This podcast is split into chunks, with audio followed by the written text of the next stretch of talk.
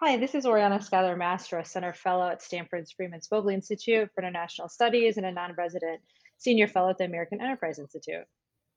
And I'm Zack Cooper, Senior Fellow at the American Enterprise Institute and co director of the Alliance for Securing Democracy. And today we want to talk a little bit about the Indo Pacific vision that Tony Blinken uh, presented a week or two ago in Jakarta, Indonesia.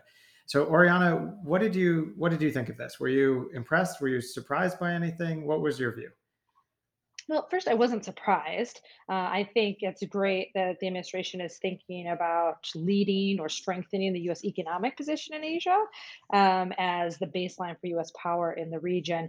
I think maybe they overdid it by trying to put the military stuff like at the way end, you know, because a huge basis of U.S. power and influence in the region is our alliances and our partnerships and maintaining peace and security in that region, you know, for, for 70 years.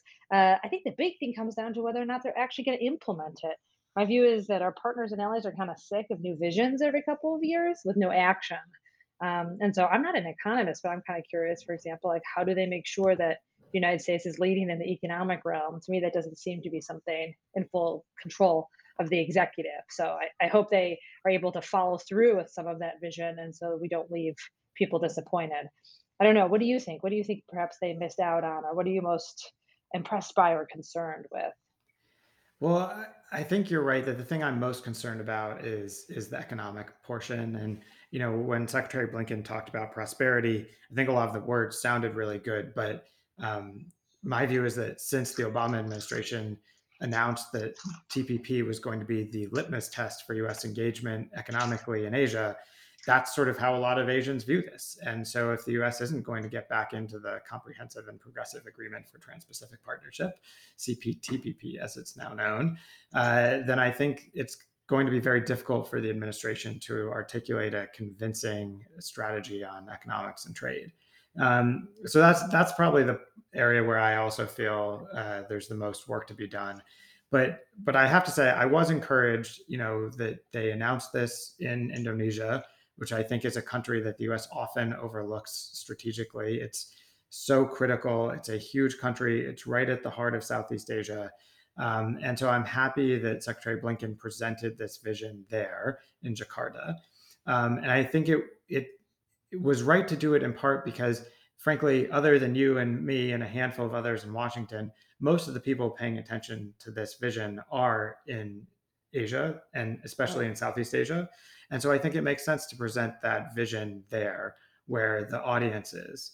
Um, I think the administration has a lot more to do, especially on the China topic. And I, I know they're thinking about how to present their China strategy over the next month or two. Um, but I think, you know, a lot of the words that were presented will appeal to friends in Asia. The question now is whether we can push from that towards action. Right. And honestly, I'm very concerned about this. I mean, I think they just recently announced, you know, the US ambassador to Vietnam. Like a lot of our people are not even in place in Southeast Asia. So I just wonder how much the administration has really been prioritizing this region over other regions. Now they had other stuff on their plate. We had to get out of Afghanistan and stuff first. But, you know, we're under this impression that, you know, China just coerces and bullies everyone, which is partially true.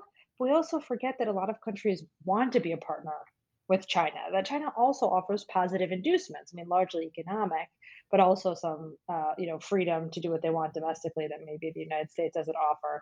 Uh, you know, some some cases for bad reasons, some cases for good reasons. So I think the United States really has to step it up and understand, you know, what do these countries need and want out of a partner.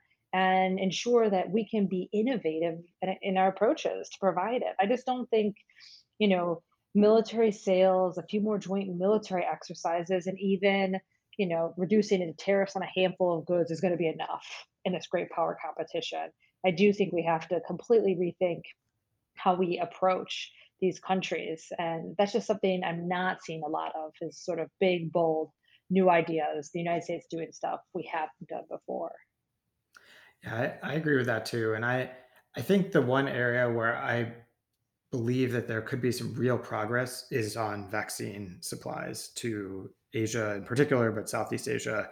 Um, you know, if you look at what China has tried to do in the region on vaccines, obviously, I think we're finding that with Delta and now with Omicron, that Chinese vaccines are almost entirely ineffective.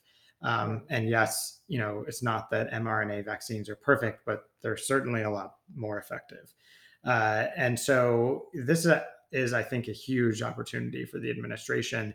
And and just one more point on that, you know, we may be in a situation, unfortunately, where China is going to be really on its back foot the next period dealing with COVID, right? COVID zero approach with Omicron may be really difficult. And China has a population that is largely vaccinated with a vaccine that doesn't work.